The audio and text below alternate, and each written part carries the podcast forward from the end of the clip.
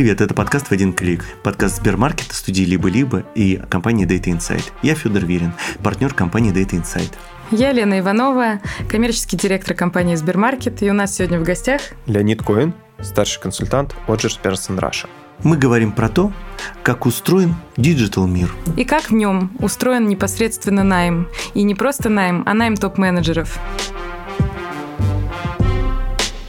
Привет. Привет. Расскажи поподробнее, в чем заключается твоя работа? Старший консультант звучит очень пространно. Старший консультант – это отсылка все-таки к консалтинговому бизнесу и к уровню грейдов, которые там существуют. А я помогаю клиентам найти лучших топ-менеджеров к себе в компании. Угу. Как давно ты на этом рынке, если не секрет? Я в этом бизнесе уже больше 16 лет, а внутри Оджерс больше 10.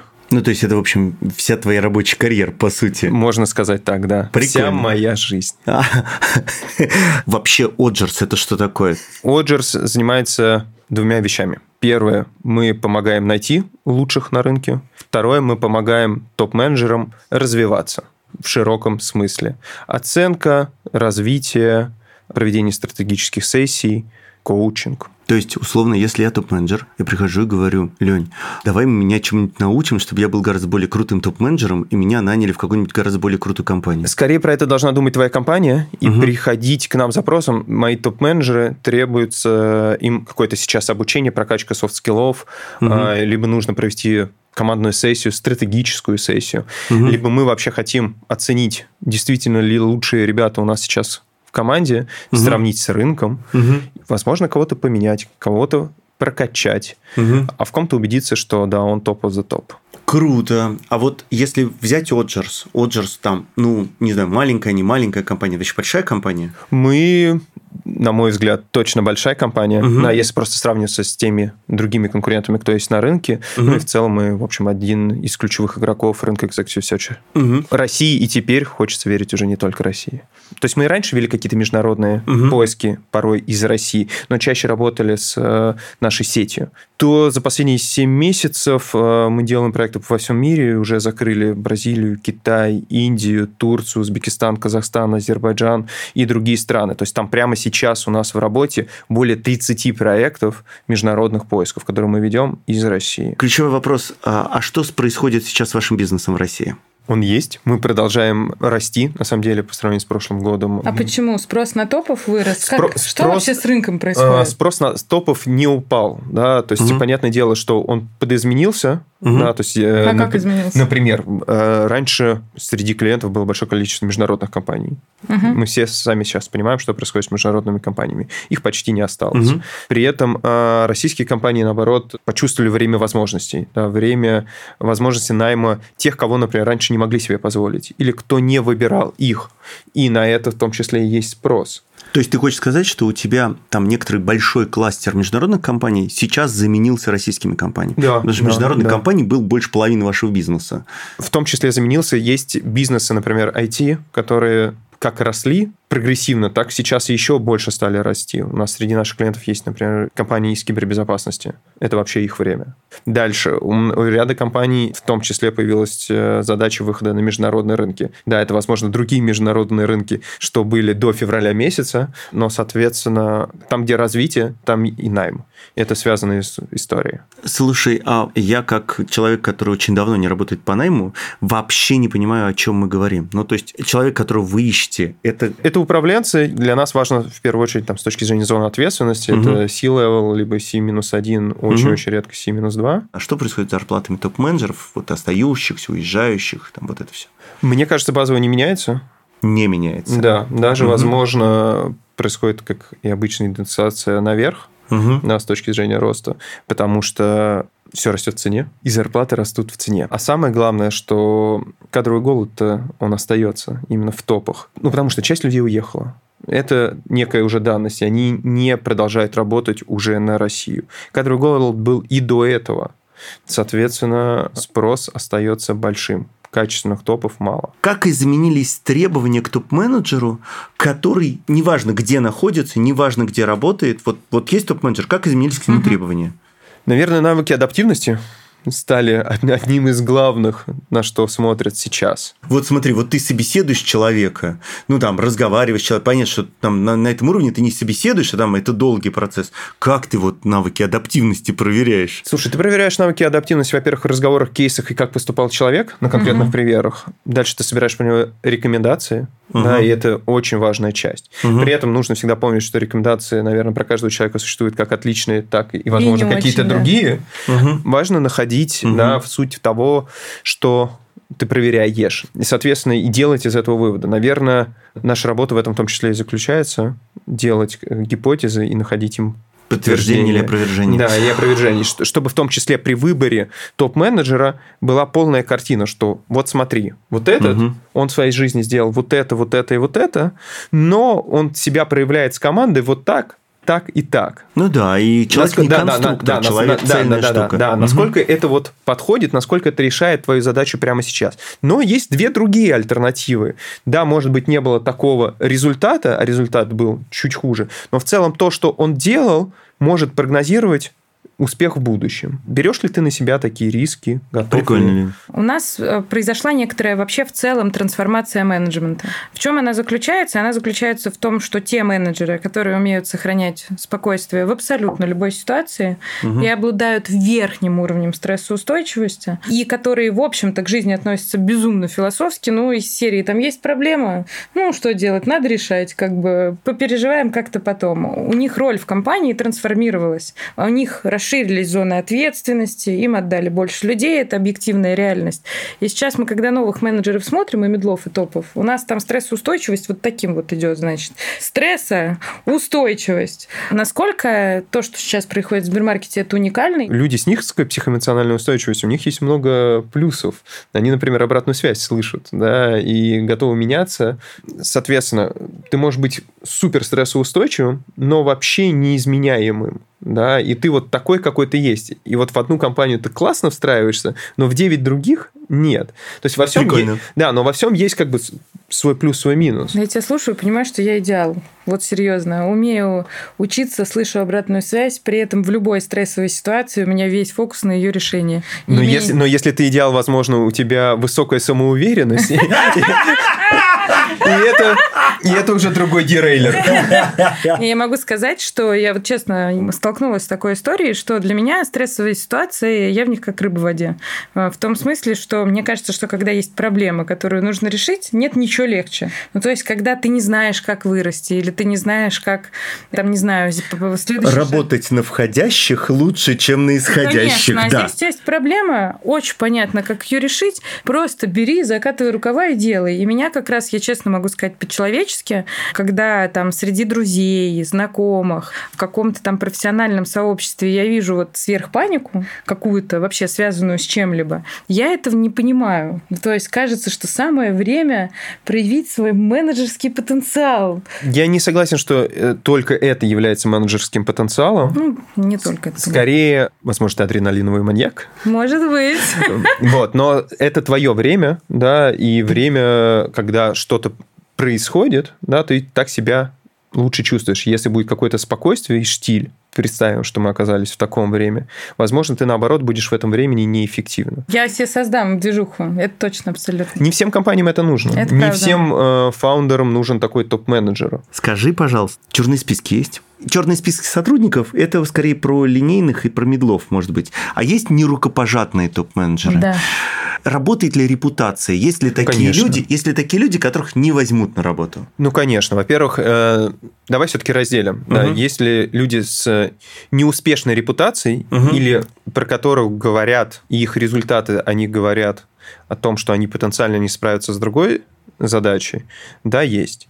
Э, Может ли такой человек все равно находить э, работу и выходит ли он куда-то дальше? Да. Бывают ли потом истории успеха у таких людей? Тоже да. Если мы говорим о каких-то, ну, совсем историях, плохих, нехороших, конечно же, такие истории тоже бывают. Мы про них рассказываем, угу. клиенту. Ну и, соответственно, клиент уже делает конечный выбор. Хочет ли он как-то соприкасаться, доверяет ли он этим рекомендациям или нет. Как мы уже это обсуждали, да, нету людей с идеальной э, репутацией, да, и про кого-то все равно кто-то может сказать что-то нехорошее. А вот можно с другой стороны, я как раз как топ-менеджер поспрашиваю, когда лет пять назад а, до Сбермаркета я рассматривала рабочие предложения, мне реально сказали, что в одной из больших российских компаний, потому что реально какая-то дикая история, я бы хотела, чтобы ты прокомментировала, насколько вообще свойственно для российского рынка.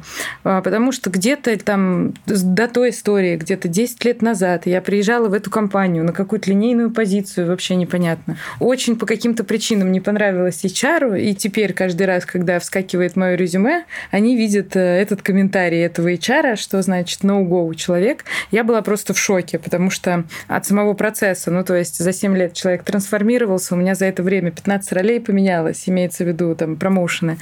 А, и я вдруг поняла, что ты даже можешь не знать, но где-то ты можешь быть уже дизлайком.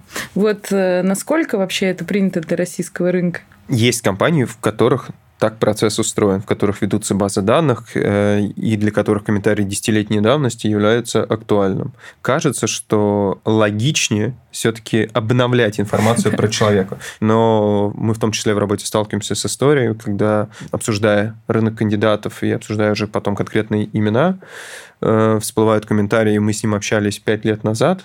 Он нам и, не понравился. И тогда что-то пошло не так.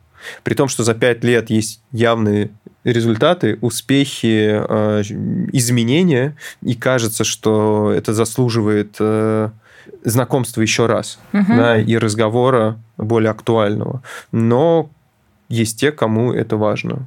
Мы часто живем же стереотипами. Кто-то живет стереотипом, что люди не меняются. И вот, может быть, 10 лет назад, Лена, ты была вот тогда настоящей.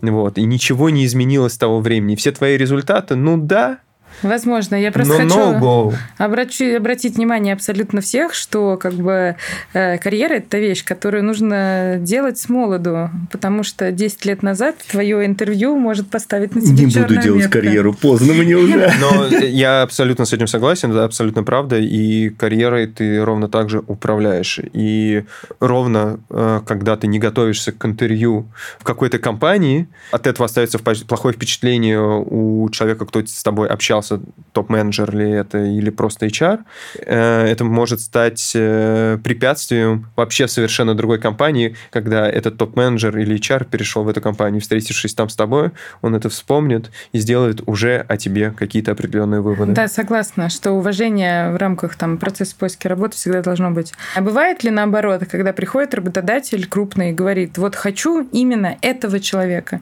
Вообще, неважно, сколько денег, неважно, что вам для этого нужно сделать. Вот хочу, чтобы схантили его. Да, конечно, есть такие целевые поиски. Какой, ну, с, какой ну, успех по ним? Редко с таким запросом приходят. Угу. В моей практике, когда пришли и назвали прям фамилию и имя, ну, кажется, было раза три. Угу. Причем из этих трех два раза звучало все-таки не одно имя, а какой-то да, да, какой-то пул, ну вот приоритетных. Чаще всего ты решаешь уже эту задачу, как минимум ставишь встречи, находишь точки соприкосновения, при которых этот пазл может сложиться. Вот, история, когда ну, совсем не договориться двум сторонам, все же редкий. Да? Для некоторых наших коллег это, наоборот, является вызовом и только началом приключения. Да? Помочь э, обеим сторонам договориться, когда кажется, что точек соприкосновений ноль.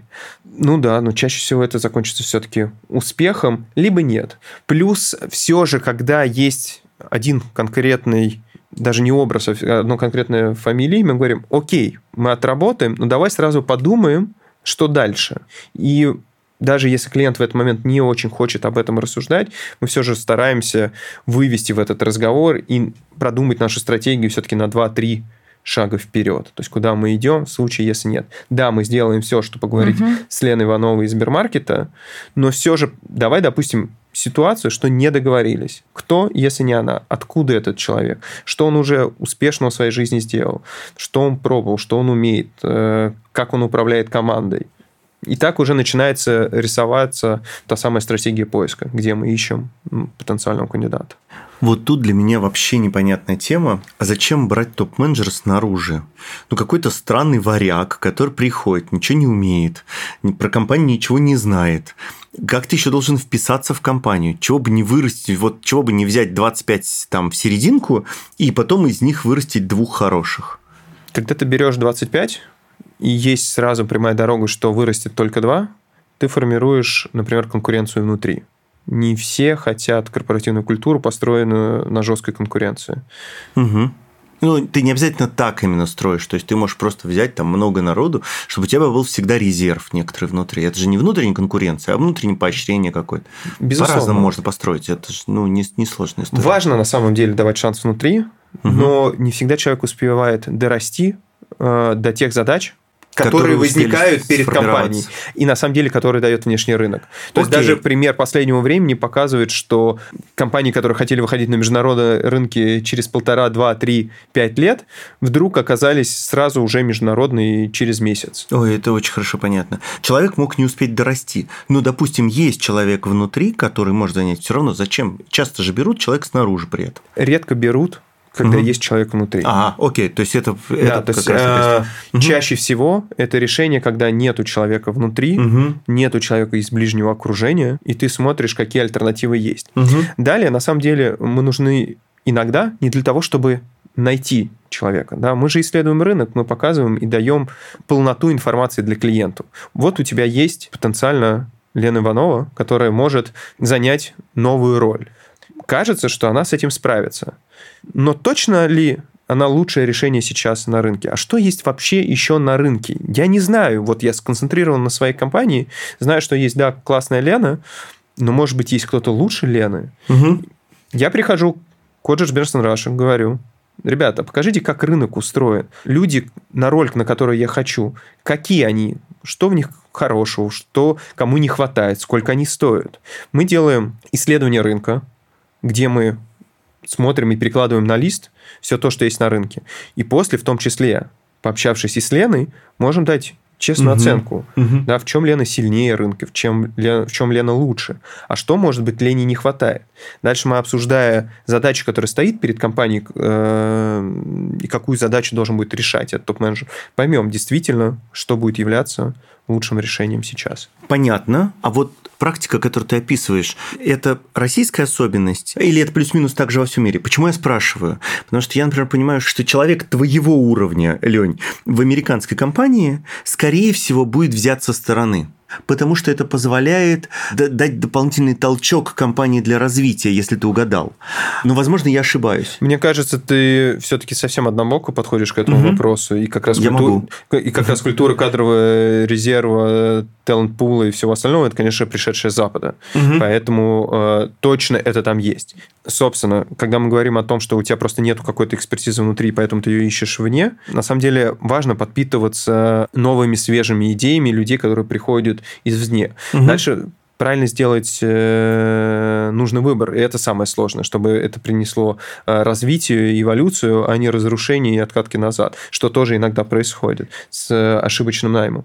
В этом плане хороший пример из спорта, да, как, из командных видов спорта. Не существует команды, да, где не меняется состав в футболе, в хоккее, в баскетболе, где в одном и том же составе игроки играют много лет и выигрывают все равно происходит э, изменение у них, э, в конце концов, в физических способностях, в ментальных э, настроениях. Мы все смотрели на Netflix «Последний танец» про Майкла Джордана, где как угу. раз через историю последнего сезона Чикаго Ред Буллс да, рассказывается вообще в целом, как там, Майк, проходила карьера Майкла Джордана и как Чикаго Буллс формировали свои команды чемпионы, и где рассказывалось история генерального менеджера, где он ставил задачи там, по смене команды, по смене игроков, да, чтобы приходили новые силы, э, новая энергия внутрь. Ну, то есть, когда приходят люди извне, это дает много всего позитивного. Самое сложное – сделать правильный выбор. Ну, иногда и не только позитивного, потому что прижиться в компании – это иногда очень сложно. Я сама вижу, как э, иногда топ-менеджеры классные, с классным опытом просто не могут культурно вжиться не только в страну, а в компанию в конкретную. Слушай, давай поговорим про возвращенцы. Российский рынок знает много примеров, когда работает себе топ-менеджер в компании N, работает, э, там 5 лет работает, 10. Потом он решает, что его все-таки развитие лежит где-то в другой области, уходит по каким-то причинам. И через 2-3 года компания этого топа возвращает. Э, соответственно, зачем как ты вообще это вот именно с другой стороны, как ты это оцениваешь? Ты, историю, ты, ты историю Стива Джобса рассказываешь? Не только Стива Джобса. Я знаю лично четыре примера, вот прям людей знаю, которых вернули на бывшие их ассайменты, причем в крупные компании. По нескольким причинам. Первое, э, человек уже знает компанию изнутри. Соответственно, э, ты сама только что говорила, что адаптация в компании является большой сложной задачей.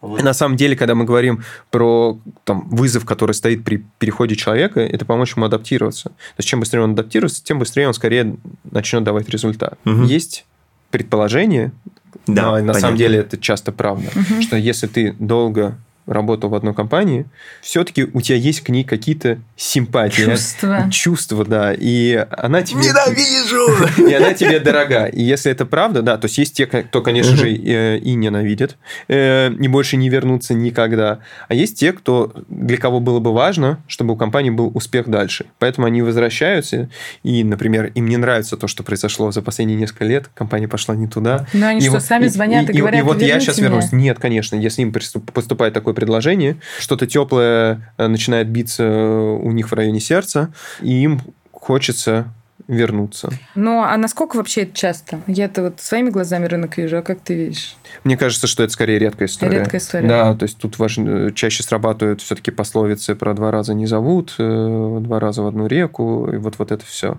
Либо а, когда проходит совсем большое количество времени. Ну, то есть, если человек работал условно в компании 10 лет назад, угу. когда эта компания точно уже другая, там сменилось все, даже, скорее всего, и название.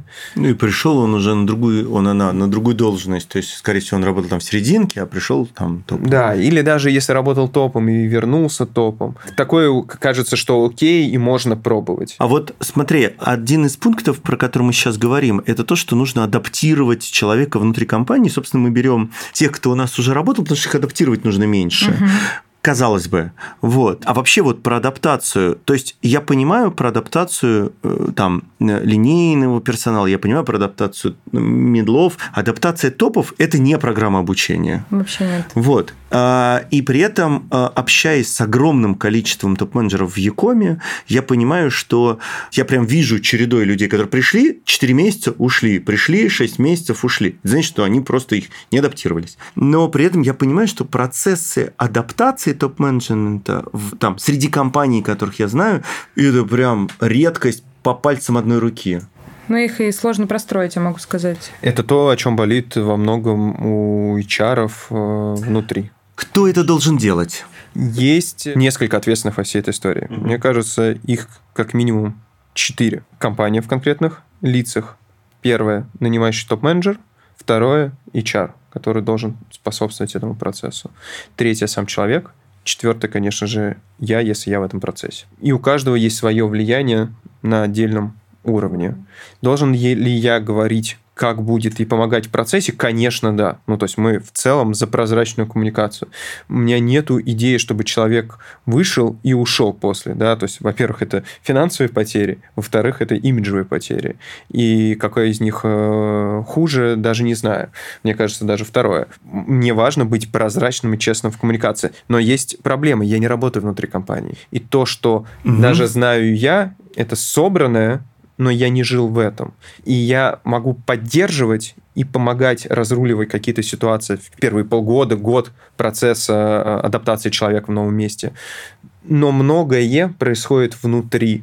И здесь важно, кто ну, то есть, проводник. на самом деле, ты мне сейчас ответил следующее, что ты можешь быть консультантом по выстраиванию системы адаптации топ-менеджера внутри компании, но делать это может только, по сути, сама компания. Конечно. Правда, я не понимаю, кто внутри компании, потому что когда ты говоришь, что это должно быть три человека два. внутри компании или два человека внутри два, компании. Два внутри, и он сам. Да, и он сам. То это означает, что за процесс никто не отвечает. С этим я не согласен. Просто по-разному это устроено в каждой, быть, устроено да, в, да. в каждой компании. Все же процесс адаптации, конечно же, идет к HR-блоку. Ну, угу. как некую ну, системе и процессу. Лёнь, этот... не могу с тобой согласиться здесь. Опять же, как топ-менеджер я могу сказать, что там роль топ-менеджера я поменяла за свою карьеру три места работы, и HR не может тебя адаптировать, потому что HR не присутствует в твоих связях с генеральным директором, HR не видит тебя на совещаниях с другими топами.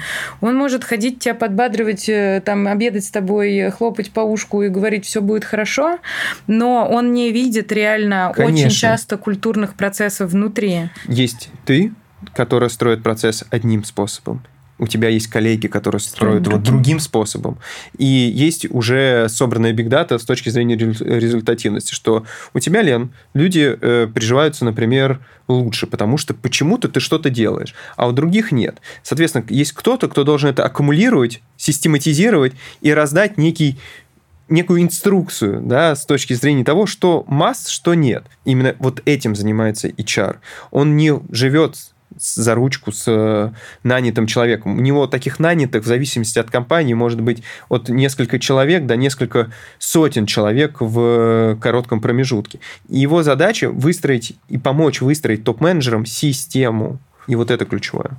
Но у меня вот здесь вопрос. А есть ли сейчас, с учетом всей текущей ситуации и понятные культурные различия ЯКОМ, не ЯКОМ, миграция из ЯКОМа в реальные секторы экономики? Да, есть потому что Яком живет на стыке э, офлайна и онлайна. Ага. Соответственно, все больше всего переходит в этот режим. Соответственно, Яком уже чувствует вот это ОТО и, и в индустрии, и в, и в ритейл, угу. и во все остальные области есть спрос на людей из Якома. А они там приживаются?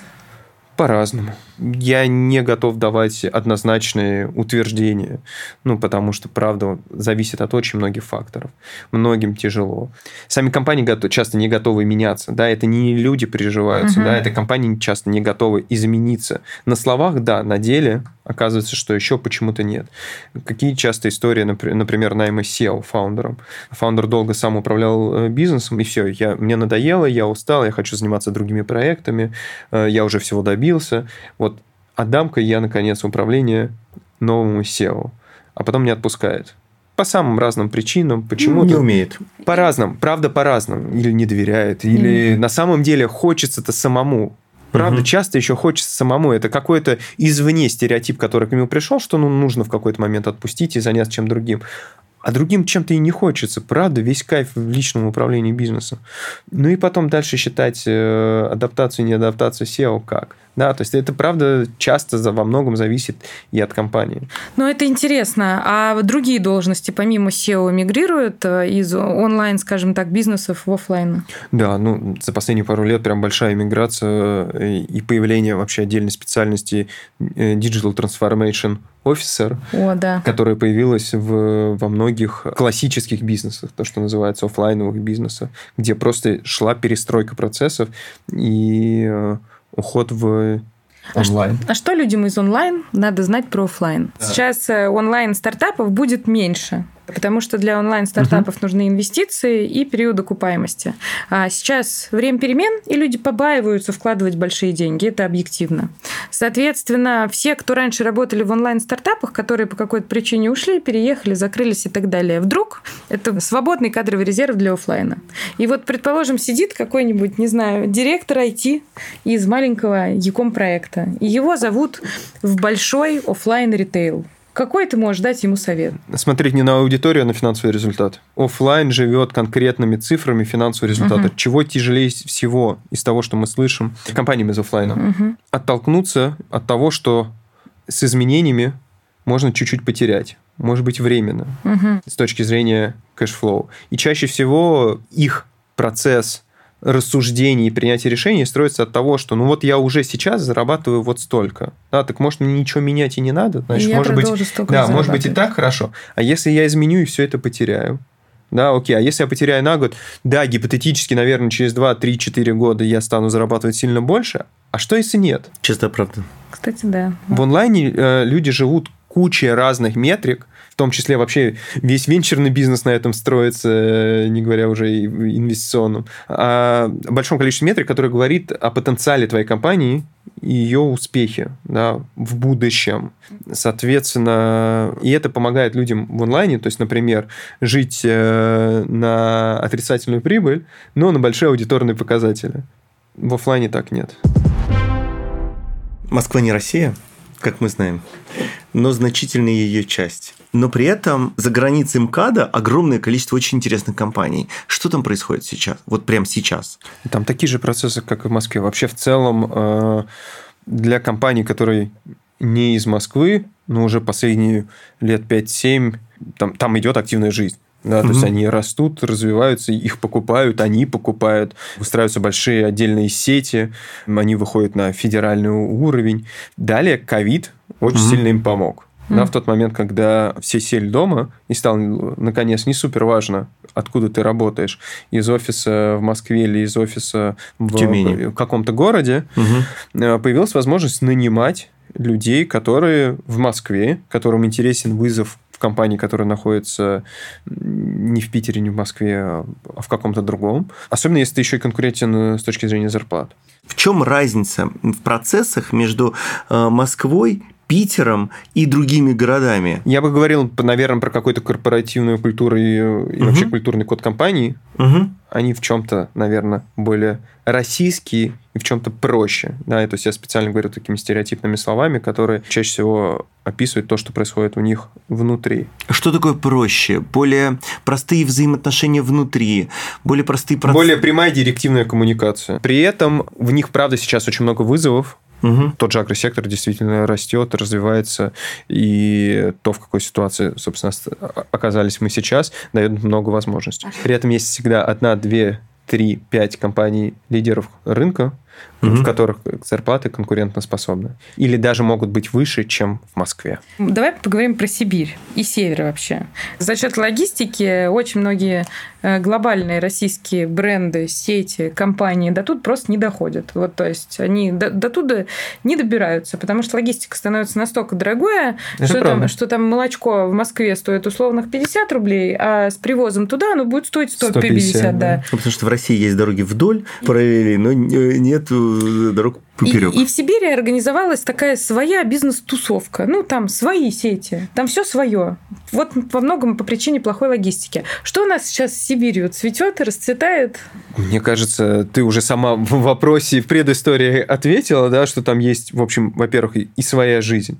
Во-вторых, в Сибири очень сильно рос IT-рынок. Тот же Новосибирск стал кластером в IT, ну, и это просто факт. Много стартапов выросло там внутри.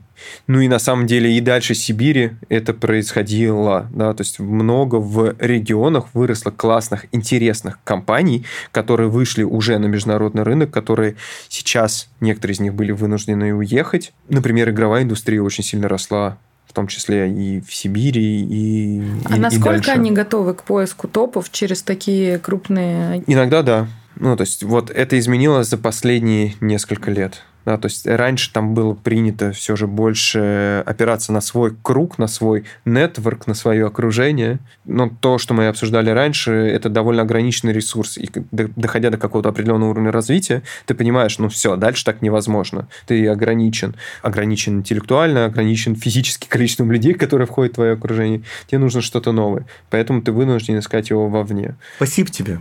Спасибо большое. Ты Спасибо вам. рассказал мне, мне лично Э, Лента про это все знает, а я про это не знаю ничего. Не знала никогда. Вот, узнал много нового. Оказывается, люди на работу ходят, нанимаются, топ-менеджеры. Очень интересно. Они не только ходят, они еще и работают. Да, да, да, да, да, вообще удивительно.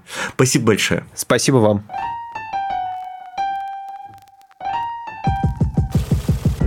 Это подкаст в один клик, подкаст Сбермаркета, студии «Либо-либо» и компании Data Insight. Над подкастом работали продюсер Маша Агличева и Ксения Красильникова, редактор Лиза Каменская и звукорежиссер Нина Мамотина.